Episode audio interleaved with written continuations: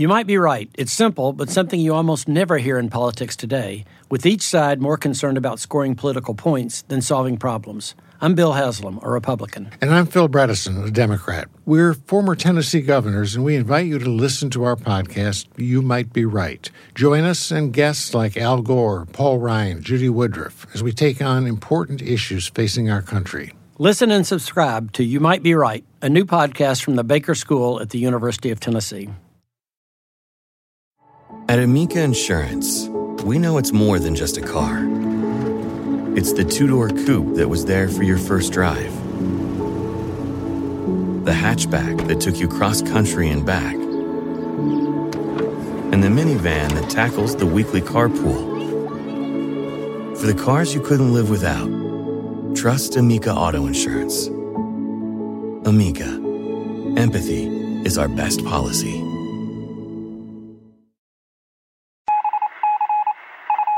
Episode 137 of The Bowery Boys New York and the World of Radio. Hey, it's the Bowery Boys. Hey. The Bowery Boys is brought to you by Eurocheapo.com. Eurocheapo editors personally visit and review the best budget hotels in Europe, now with hotels in New York City, on the web at Eurocheapo.com.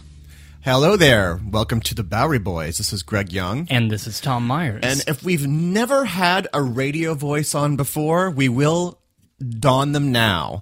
Did you say, Greg, if we've never had a radio voice? Because uh, to, I'm sorry, that was an old time radio old. Yes, because that's what we're doing today. The old time golden age of radio. We're going to look at another industry that New York has made a major contribution in, of course. We've talked about the birth of film. We've talked about the beginnings of electricity. Today, we're taking a trip to the world of radio from the creation all the way to about World War II, I think. And it's funny because we're going to be covering not just the development of it as a technology, but also talking about it as a new medium and the content that was heard across it. Now, unlike our film show, this won't be a straight through history because, by the nature of radio itself, it developed in many places uh, throughout the United States in the 20s and 30s. And once it sort of got properly introduced into American culture, a lot of cities participated in the growth and development of making it the prime entertainment source for Americans. We'll not just be talking about the people, but many landmarks of New York play critical roles here to the history of radio, from the Lower East Side to several boroughs and even the grandest skyscraper in New York City. So join us as we tune in to New York and the world of radio. The National Broadcasting Company presents Radio City Playhouse, Attraction 1.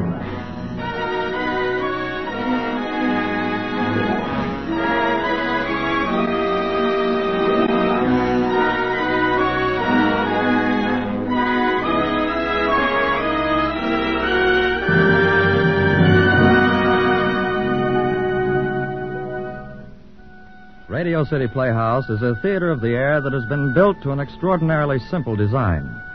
In radio drama, there is no substitute for a fine story expertly told. So, if a script meets the highest standards of excellence, it may come from any writer, anywhere. So long as the performance is truly inspired, it may be given by any artist without regard to name or fame. We hope you'll listen each week to our new series, and if you feel like writing to us about our plays, we will deeply appreciate your comments.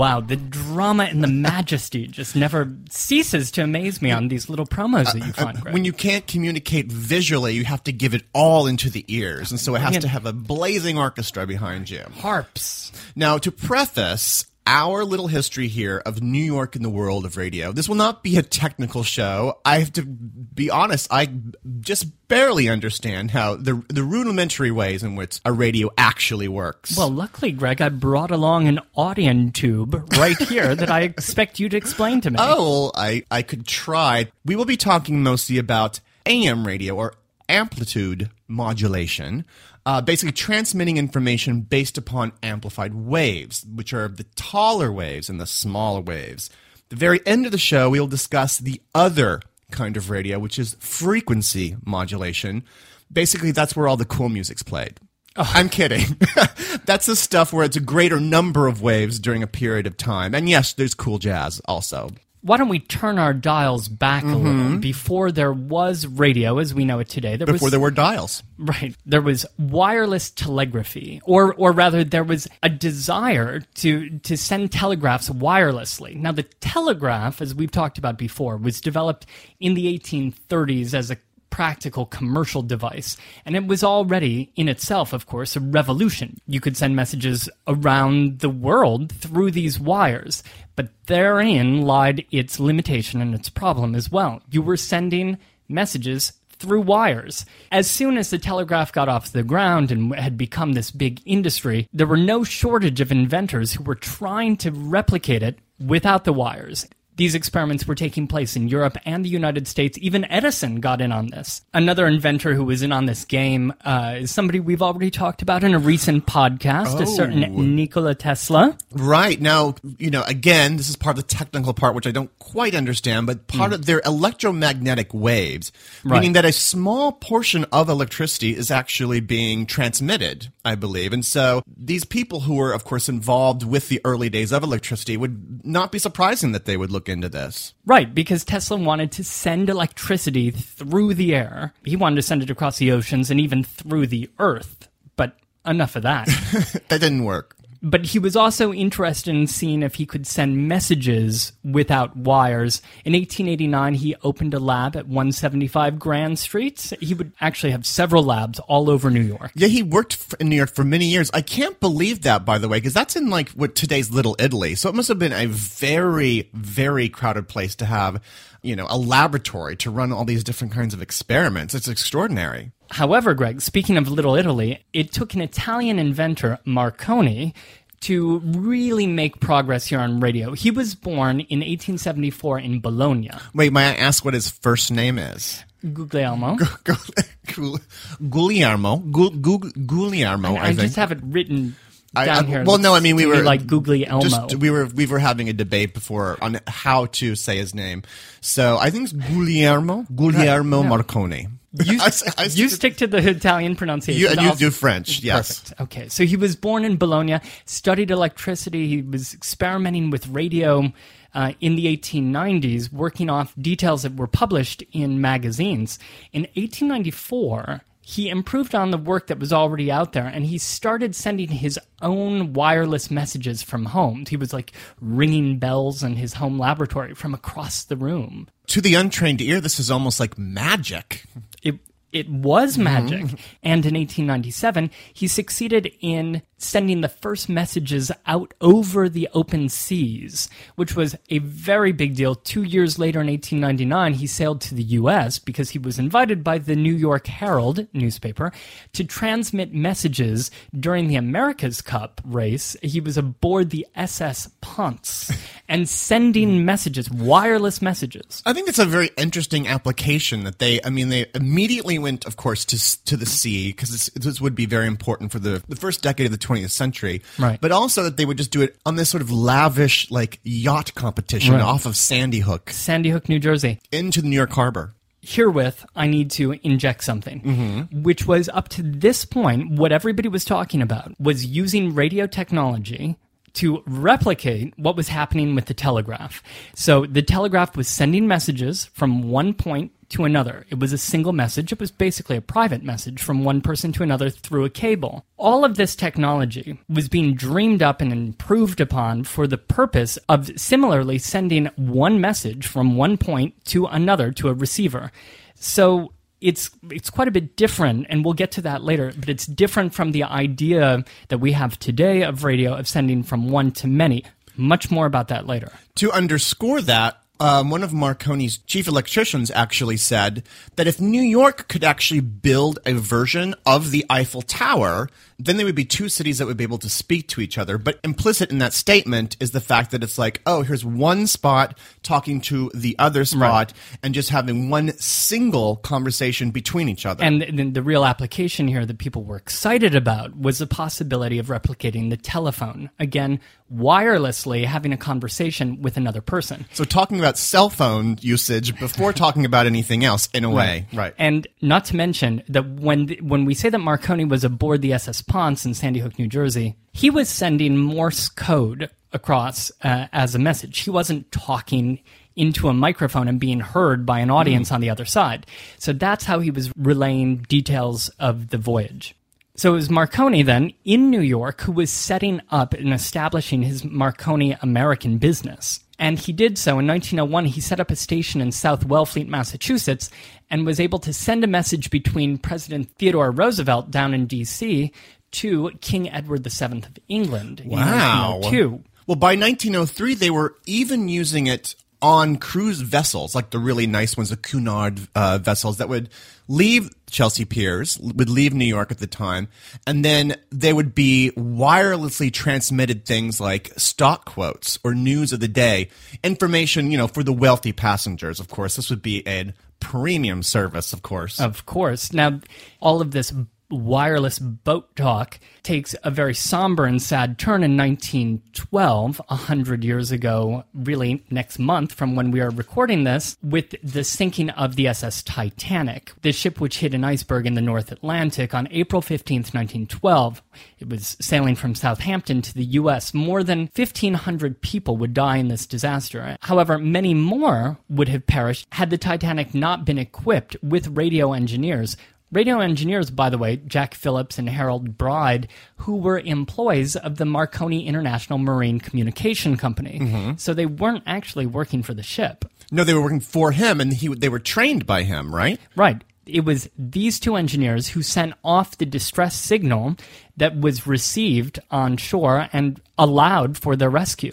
I believe that only one of one of the two operators survived. Correct. Yeah, yes. When the SS Carpathia rescued the ship's passengers, they only rescued Harold Bride. He, he, he was the only operator to survive that. And when he was brought into New York Harbor, Marconi himself went onto the ship to escort him off. It was because of this Titanic disaster and the role that radio played in saving lives that it became much more standard and even law to equip these giant vessels with wireless technology, which in effect made Marconi, of course, a very rich man. Now, of course, the radio technology hasn't been lying dormant this past decade between its invention here and the Titanic. Who's picking it up as as a hobby are hundreds of uh, you know young enthusiasts, young what we would later call, of course, ham radio operators. Uh, many of them young men, in fact. They would even be marketed to specifically in 1905. One could go to Macy's or Gimbels and they could pick up uh, a kit from the Electro Importing Company, which had their offices down on Fulton Street near the World Trade Center site. And I mention that because that site's going to come up again a little bit later in the podcast and a wonderful moment of serendipity here. The Electro Importing Company would provide these kits so people could literally in their own homes listen to and send various messages And we're talking dee dee dee Yes.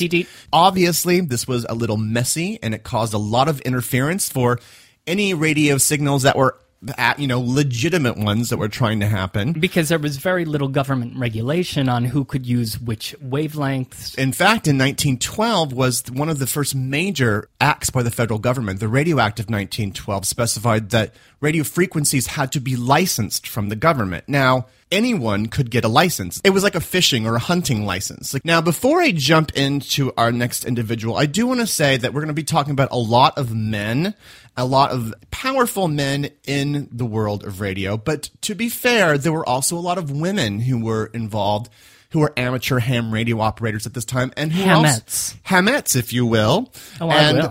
and who are also employed as wireless operators. New York's very first wireless operator was a woman named Anna Nevins. By 1912, she was working in a station atop the Waldorf Astoria, which was back then was at 34th and 5th Avenue. Right, the old one. I mention Anna because her old boss, someone who actually trained her, um, co- figures in largely into the story, is a man named Lee DeForest, a pivotal figure in radio, but also kind of controversial here. Kind of. Kind of, kind of controversial.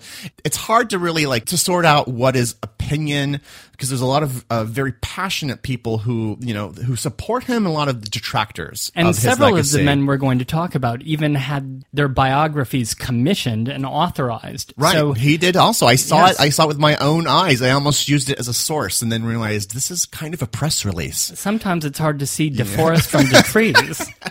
Mr. DeForest was born in Iowa in 1873. He did go to school in Yale, um, where he was voted, quote, the ugliest and freshest man in his class, which, uh, They which seem to contradict each other. they do. I, I can't believe someone would like have that kind of a competition in a school, but it's okay because he would actually have a succession of different wives. He would be ver- quite successful in his in his romances. In college, became enamored of this idea of a wireless technology. He eventually moved to New York, and after years of experimentation, he was even at that particular yacht race with a less successful device. Let's just say, in 1906 he invented the Audion tube, which was an early version of the triode, which is something that's used in a radio today. It's basically a vacuum that magnifies a radio signal. It makes it possible to have a portable receiver because you can pick things up that are quite a distance away. And it's my understanding as well that the audion tube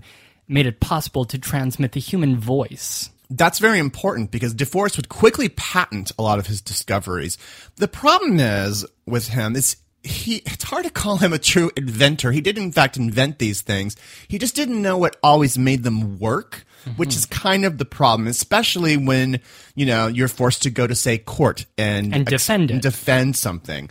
Um, so as a result, throughout most of his career, um, there would be a string of lawsuits. But DeForest was in New York by 1907. He had a laboratory on 19th Street and 4th Avenue, today's Park Avenue South, where he had a lot of successful radio experiments with this voice transmittal. So these were some of the very first broadcasts of voices. And may I ask what they were?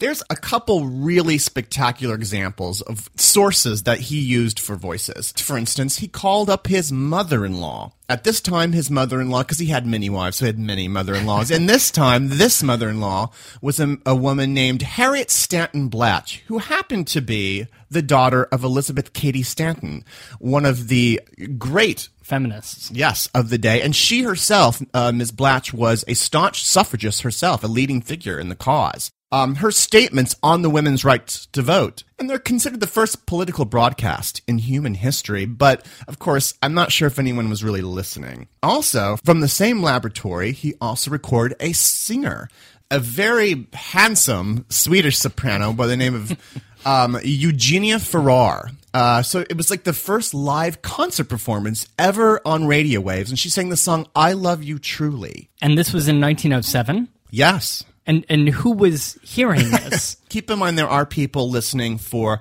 Morse code, and those are ah, they yes. if they're in the right so they're frequency. turning their dials. yes. Our, so our friend Anna Nevins up at the Waldorf Astoria might just be tuning her She- dial, yeah, and she, was might a- stumble upon. She was a couple years later, but technically, yes, that's the kind of people who might have been listening. And in fact, Miss Farrar found an audience of one over at the Brooklyn Navy Yards. There was an operator there on the USS Dolphin that had just happened to be docked. He heard the sounds. Not knowing where they were coming from, you know, not realizing that they were doing this experiment. And he said it was like the voice of an angel. I mean, think of Mm, that quite shocking, honestly. yeah. I mean, I don't know what her her voice sounds like particularly, but it would be a, quite a heavenly sound to hear like human tones from this wireless device. I'm curious still, though, if that's 1907, because I did read that in 1906, there are reports of a Canadian inventor who was conducting his own experiments and broadcasting voices as Yes, well. Yes, Fessenden. Exactly. Right. Yeah, again, uh, we're bleeding a lot into like who came up with this first, who was the original person who did this, and it really is a nuanced distinctions in all that, of these different that kept cases. a lot of them in court. Well, in 1909, DeForest announced even a grander plan, and he he announced it at Fraunces Tavern. There was a dinner, and he said he announced that he had modernized radio transmission. And a few months later, the following year in 1910, he attached a receiver to the roof of the Metropolitan Opera, Broadway and 39th Street, and from there broadcast an entire operetta by the tenor Enrico Caruso from Wow. the top of the Metropolitan Opera. That's Top incredible. talent. A few years later, DeForest tried again. And keep in mind all of this time that we're passing. It's lawsuits. It's trying to get these inventions funded. It's trying to get attention for them. To get away from some of the interference, by this time there's a lot more radio going on in Manhattan. He goes to a cheaper location on, in the Highbridge neighborhood of the Bronx on Sedgwick Avenue. From there, he did a variety of different broadcasts, including the very first election results. There was a presidential election that year, November of 1916, between Charles Evan Hughes and Herbert Hoover. So he did a- a live broadcast of the election results. Unfortunately, he announced Hughes was the winner of the presidential election and then oh. signed off. Eventually, DeForest would move out to Hollywood, and so he would fade from the story here in terms of radio. Now, that was the election of 1916, but if we rewind a little bit to 1912, if you'll allow me to, Yeah. we have a young Columbia student named Edwin Howard Armstrong. He lived uh, up in Yonkers and he would commute down to Columbia on a red motorcycle. Do you know he was born and raised in Chelsea, like the neighborhood of Chelsea? really? Yeah, I mean he's a he's a New York born and bred. Here. And then grew up, I guess, up in Yonkers. Yeah. He was, among other things, kind of a daredevil into heights and also into radio and really trying to figure out this audion tube. Clearly, DeForest didn't understand his own tube. Well, th- what makes him a little bit more of a, a dashing figure in this history of radio here is that he seemed to actually get all Yeah. of the inventions that he was working on. Like he had a depth of knowledge. And so this young student, Armstrong, is working on this audion tube when he finally figures it out in 1912. He didn't just figure out how it worked, but he figured out how the audion tube could receive and transmit signals at the same time. He achieved the regeneration and, most importantly, the amplification of sound. So Armstrong is an incredibly important person in the history of radio. That first discovery took place in his own house up in Yonkers. He built a giant antenna off the roof of the house. It would get higher and higher and be up there. He'd always have antennas at his disposal. In 1914, he took this technology to the Marconi Company uh, to license it, and he met with a man named David Sarnoff. A fairly important name in broadcast, I believe, Yes. Mr. Sarnoff. Yes, David was born in Belarus in 1891 and immigrated to the U.S. in 1900 when he was nine years old. He was classic rags to riches story, very Horatio Alger. Do you know, Greg, that he attended classes at the Educational Alliance? Uh, right. So, I, well, that's building today is named for him. That building is on East Broadway, and I used to live two blocks away from that building, and I used to walk by that name and like always had a mystery behind him. But Right? now, now you get it. I took painting classes there. Yes. I'm still on their website. Um. So yeah, he was. So he was a resident of the Lower East Side for many Right. years, and really And- was quite poor. And before and after school, he was selling Yiddish newspapers to make money. He employed his brother, eventually even his father. He was an entrepreneurial spirit. In 1906, he got an office job at Marconi. He was first doing errands, um, but he was practicing sending telegraphs. He was really into it. He had to put up with a lot, being a Jewish boy in an otherwise unfriendly Sure. environment. He soon introduced himself to Marconi, to the great man, and became his personal assistant. Which, according to some reports, meant that he had to tend to his many mistresses scattered Oh. about town.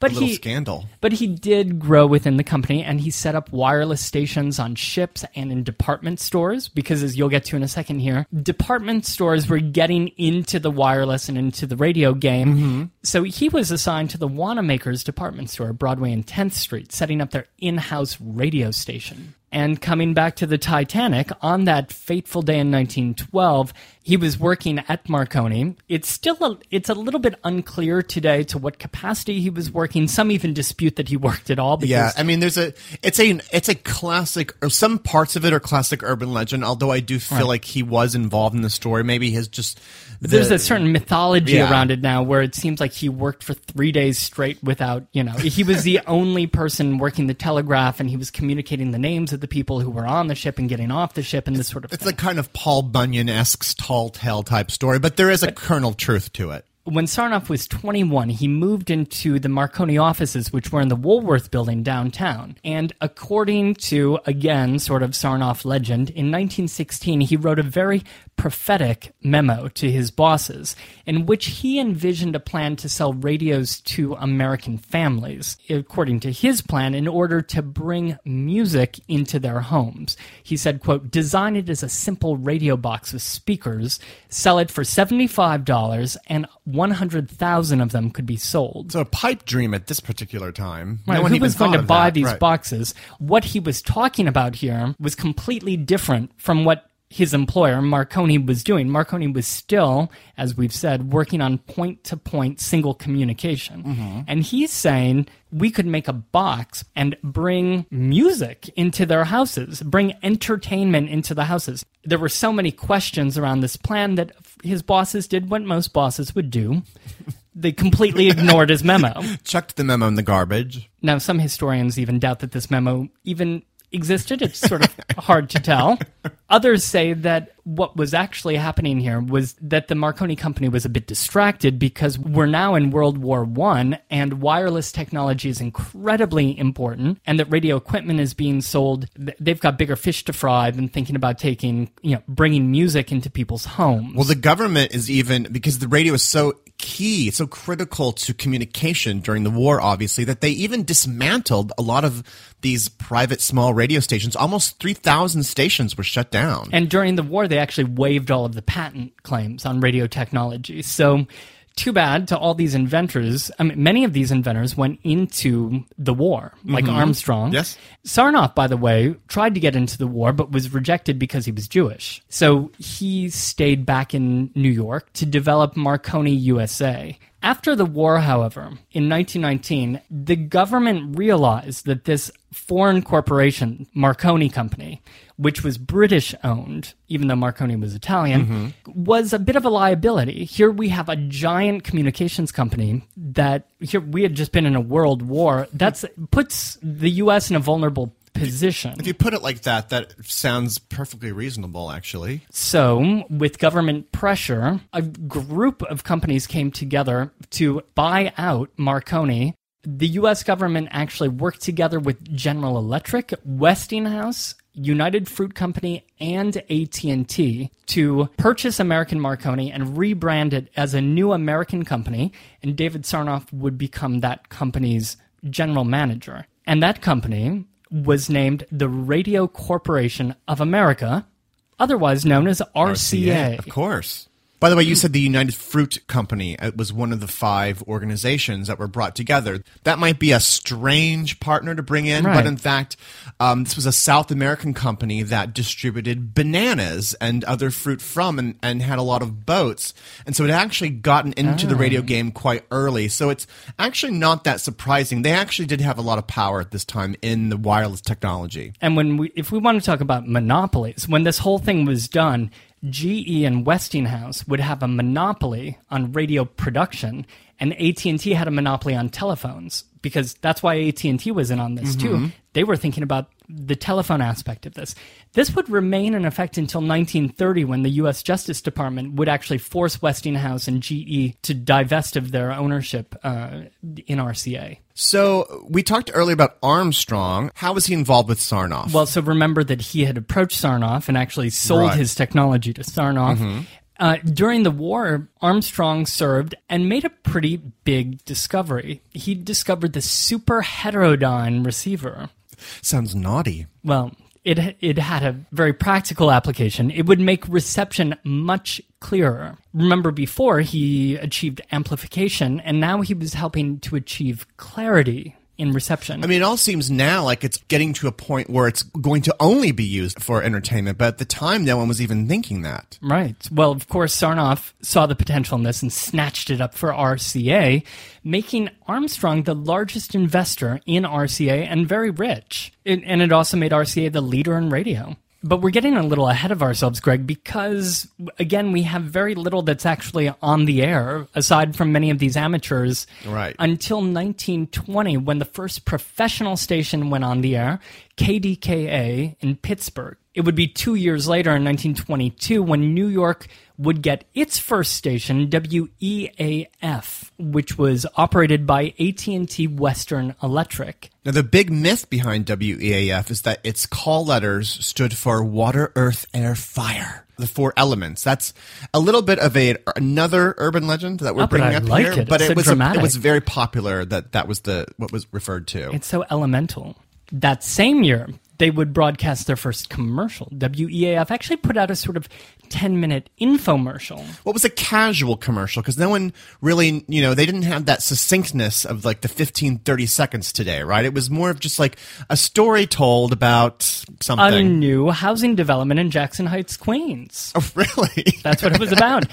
Four years later, in 1926, the station would be purchased by RCA and then folded into its new network, which we'll get to in a few minutes. so what were these early radio stations playing at the when they very when they started at the very beginning? Like what kind of content did they have? It was hit or miss, and mostly miss, because most of the time these stations weren't on the air, mm-hmm. as opposed to today when a station, I think, is obliged to be on the air at all times or have something on their frequency. In those first years, stations would come on when they had something to say or something to transmit. and then So- turn off right Right. and they would sometimes share frequency with many other stations Exactly. And people would just put on an hour of musical programming, or they would say a speech by Dr. Goldberg. A lot of what was being played was records. Well, I mean, as we know, RCA would obviously get very famously into the music industry, into the phonograph records, into the Victrola, as would many of these radio companies eventually. The 1920s is an incredibly important decade in American history for so many reasons. I bet people forget the fact that this is the era of radio. This is the era when radio was a booming industry. It basically went from nothing to the most important entertainment source for Americans by the end of the decade. Even in like 1921, it was used in mayoral races. It was uh, used in presidential races. And by that point, Variety had declared in a headline that radio was sweeping the country with a million radio sets in use. Yet in New- in New York, uh, they claimed that 100,000 people had a radio. So finally, there were people really tuning in. It was called the gold rush of the air. Although there was like a finite amount of spectrum, everyone was scrambling to get a piece of this pie. In 1923, the Commerce Department created the bands that we actually have today, the 550 to 1500 kilocycles, which I guess is pretty much the modern AM bandwidth mm-hmm. today. So once that was created, like everyone can get their own radio station. The customers themselves, I mean, how did they get radios? And in New York City, they most likely ran down to what was called Radio Row. Now, do you remember the area that I talked about with the Electro Importing Company oh, on yes. Fulton Street near the World Trade Center site? Well, a- around that same area at Cortlandt and Greenwich Street were just a row of places that just sold radios. I mean, this was a huge thriving industry. This was a major appliance for people's houses. It was more than a piece of furniture. It was a way to tune in to the entire country. And Sarnoff had been prophetic. Exactly. You know, he was one of the, you know, first major companies to get on board here with providing content, but then literally hundreds of different local channels popped up to broadcast whatever they felt like broadcasting at the time. filling the bandwidth in New York with dozens of stations for a variety of different purposes. For instance, as you had recalled earlier, department stores. It was an excellent opportunity to promote your own items. Wanamaker's had theirs, which they would sell their organs and pianos on the radio. WOR um, was the original station for a Newark department store named Bamberger's. They were eventually in 1926, they would move from the department store to a swanky digs in Times Square. But I wanted to specifically mention Gimbel's department store, which had their own radio station in 1924, because they had the most spectacular opening broadcast of perhaps any radio station, I would even say even to this day. Do tell. They had a lineup of stars, including George Gershwin, Eddie Cantor. There was an appearance by the cartoonist Rube Goldberg. Was on there. He was I I don't know what he was drawing. You heard his pencil scratching. I have no idea. um, the Gimbels WGBS get that GBS Gimbels. Um, they moved out to Astoria in 1926, and they were there for many years, broadcasting from Astoria, Queens. The station, not the store. The station, yes. Eventually, this station would be bought by William Randolph Hearst, and it would join his International News Service. So just put a W in front of that, and what do you get? W I N S. 1010 Wins, which still broadcasts today. So you also had amusement parks. The Starlight Amusement Park in the Bronx had their own radio station.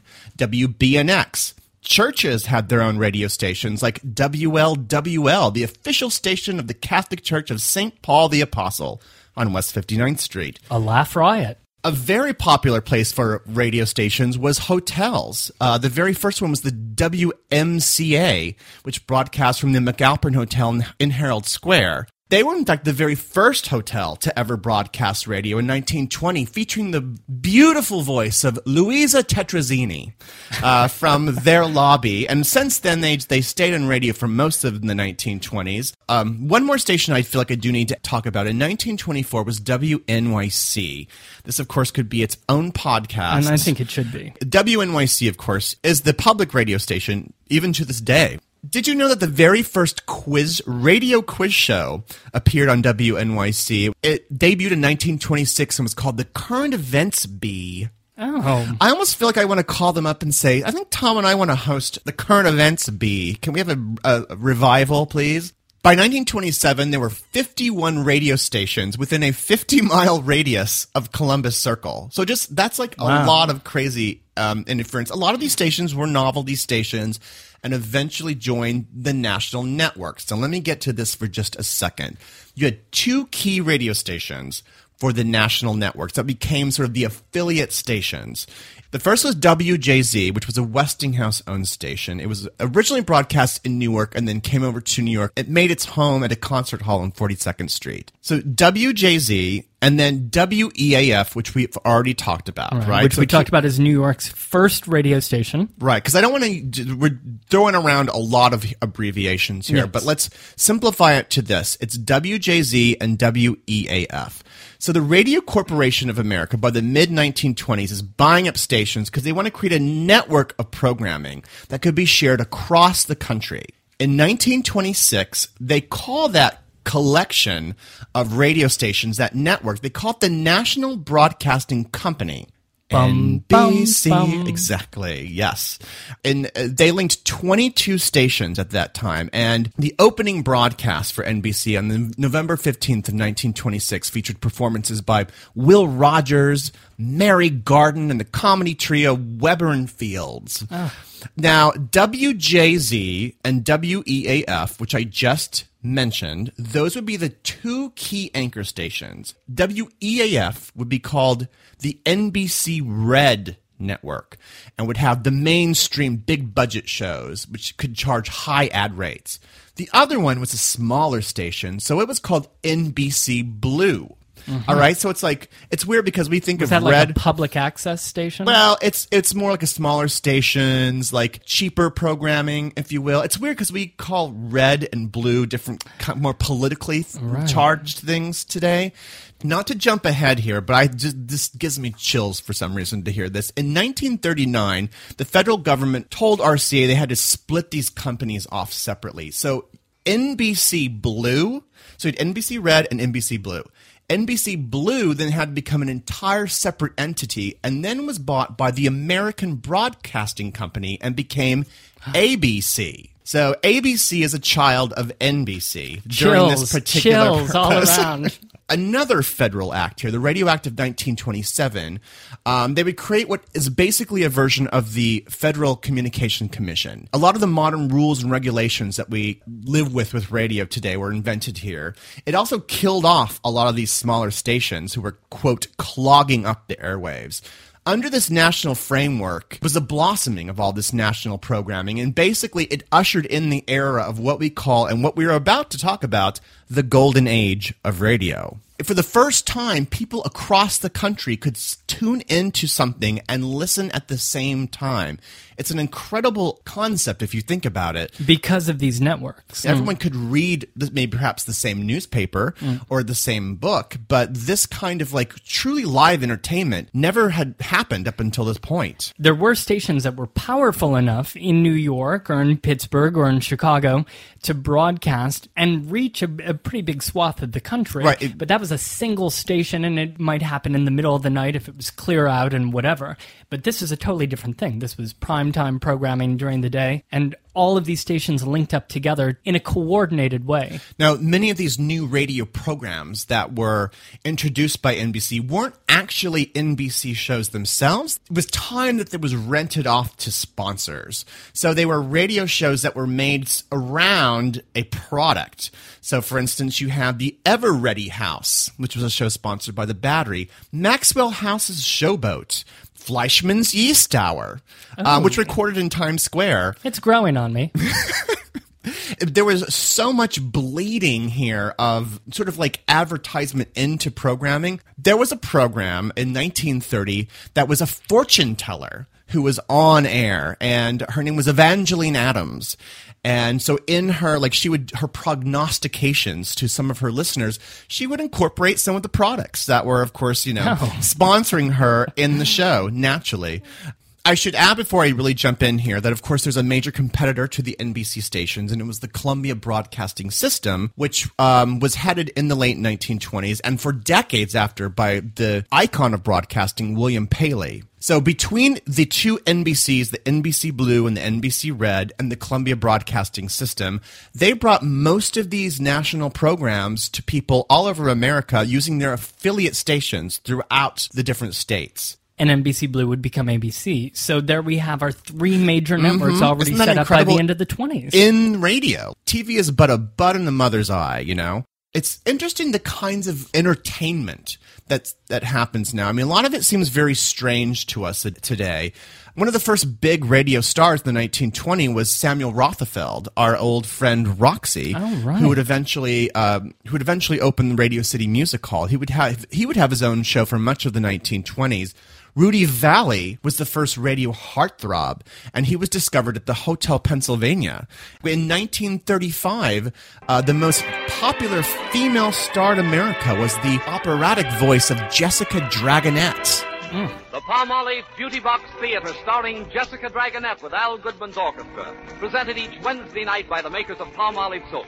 Tonight, the story of the captivating young Hungarian countess who scorned the love of dukes, yet gave her heart to her servant. Jessica Dragonette in The Countess Maritza.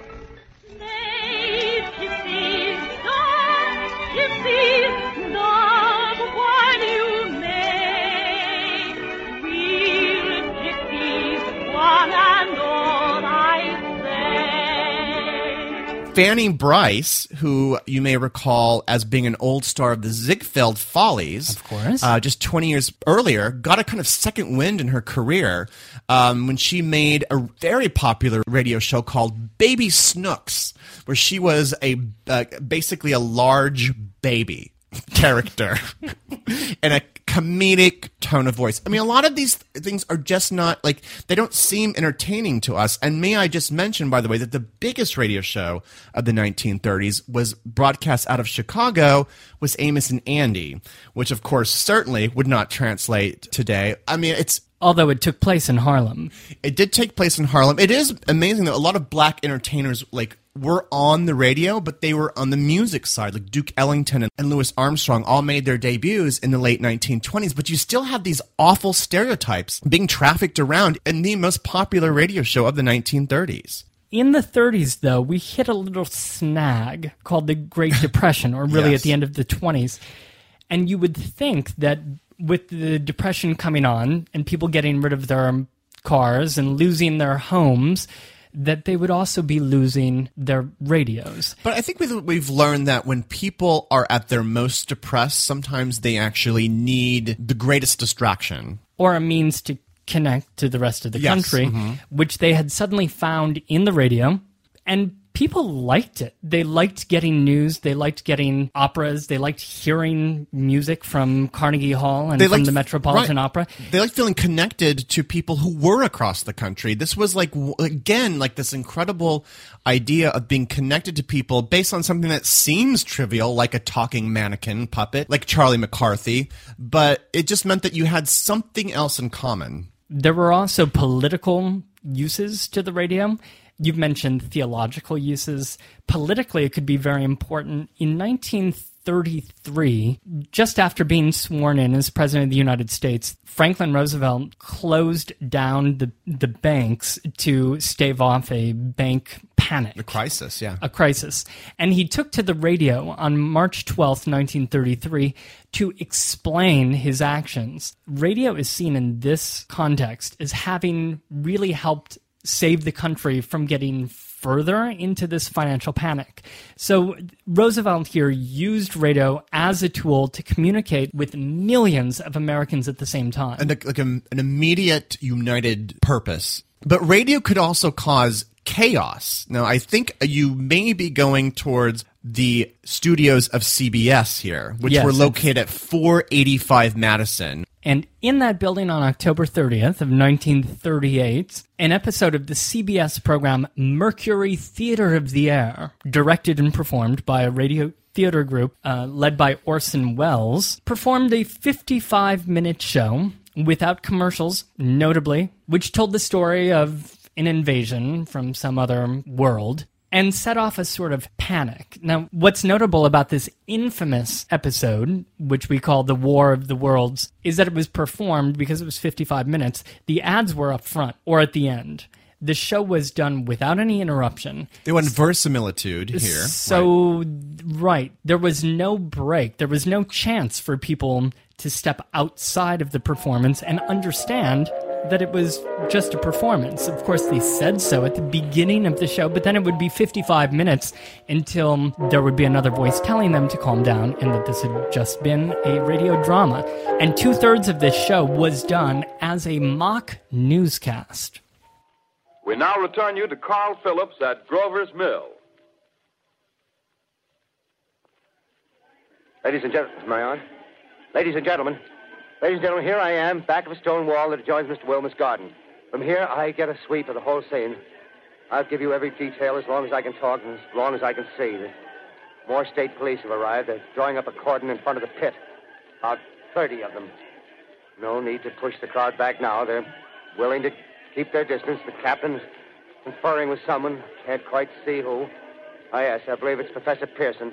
Yes, it is. Now, now they've parted, and the professor moves around one side, studying the object, while the captain and two policemen advance with something in their hands. I can see it now. It's a white handkerchief tied to a pole. Flag of truce. If those creatures know what that means, what anything means. Wait a minute, something's happening. Humped shape is rising out of the pit. I can make out a small beam of light against a mirror. What's that? There's a jet of flame springing from the mirror, and it leaps right at the advancing men. Strikes them head on. Lord, they're turning into flames. Now the whole field's caught up by the woods, the barns, the, the gas tanks, tanks for the automobiles, spreading everywhere. Coming this way now, about 20 yards to my right.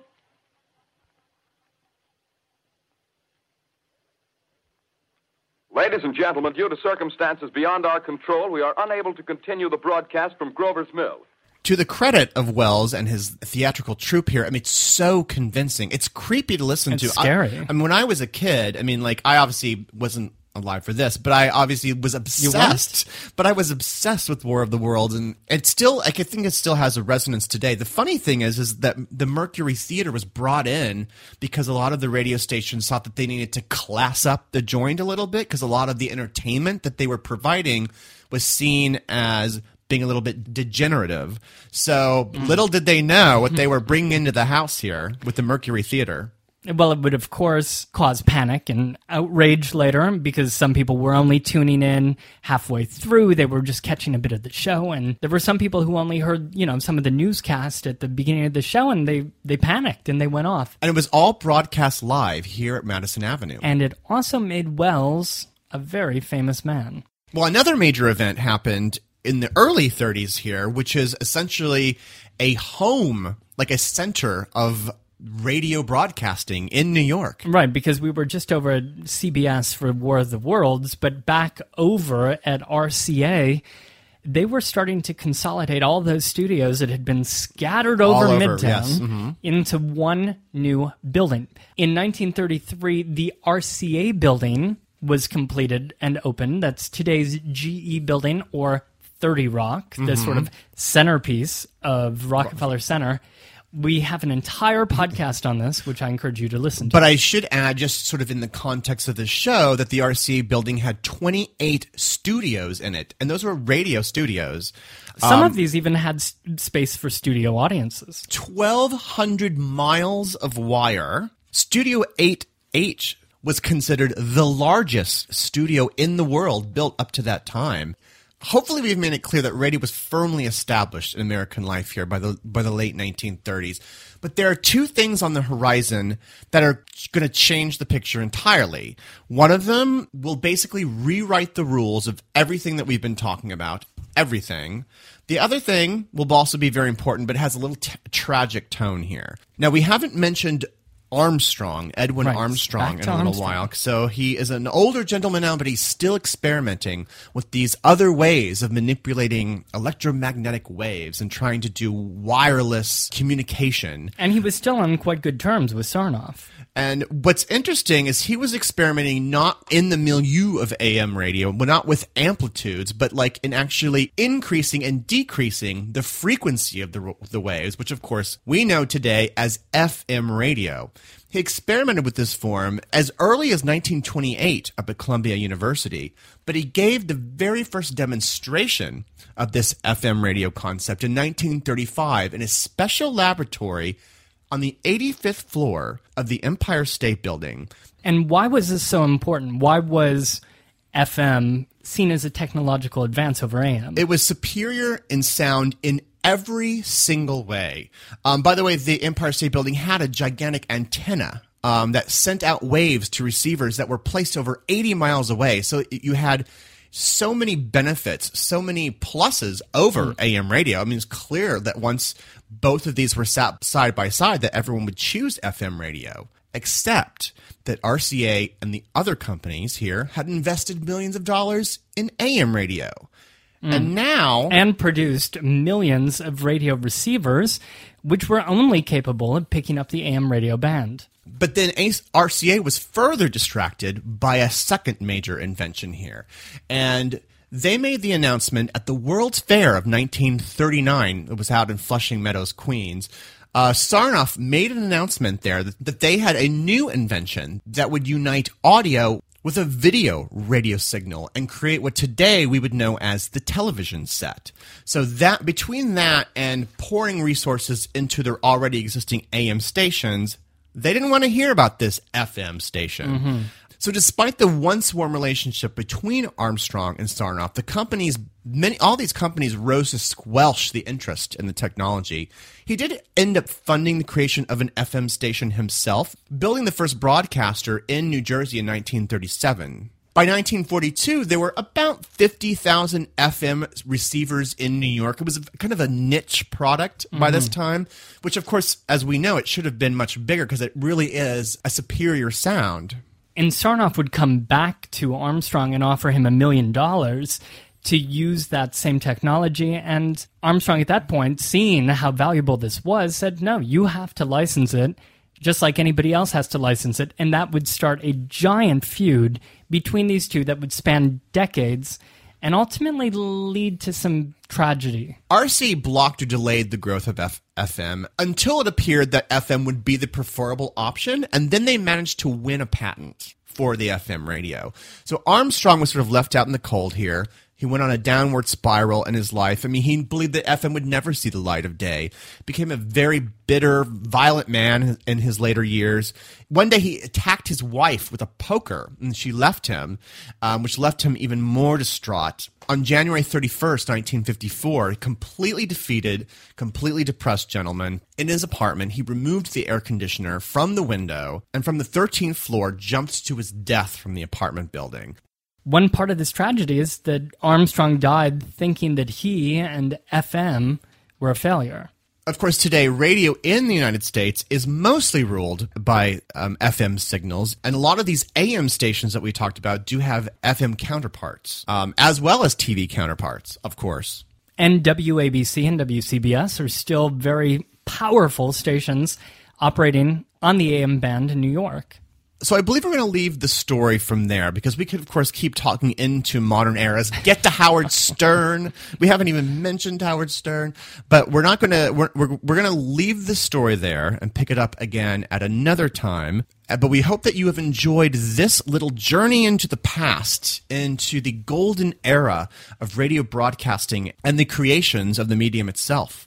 And you know, Greg, we do occasionally dedicate a show to somebody or yes. something. Mm-hmm of all the shows, I think it would be appropriate to dedicate this one to all of the women and the men, the radio pioneers who not only established radio, but in a in a funny roundabout way, even made this very podcast possible. I mean, the fact that we're sitting here with microphones, you're broadcasting a signal out to the world. The the medium that the way it's being done might be very different, mm. but we're working in the same fine tradition as all these people. So, I in fact am honored to have been able to record this show and record it with you, Tom. And if heavens, I didn't know it was going there, but I'm honored to have recorded it with you too, Greg. Check out our blog, BoweryBoysPodcast.com, for pictures of some of the personalities and places that we have mentioned on the show. I will put a link to where you can actually listen to some of the old radio shows. And I hope that you've enjoyed some of the radio clips that I have included in the show. They're all public domain shows. I will link to a resource where you can listen to hundreds of hours of 1930s some baby snooks some some fleischmann yeast hour become a friend on facebook the subject of this podcast was actually chosen by our friends on facebook because greg put up a survey asking what our next podcast should be about. And so, this one with flying colors. So we will we will we will poll you again for future topics. Have a great New York week, whether you live here or not. See you real soon.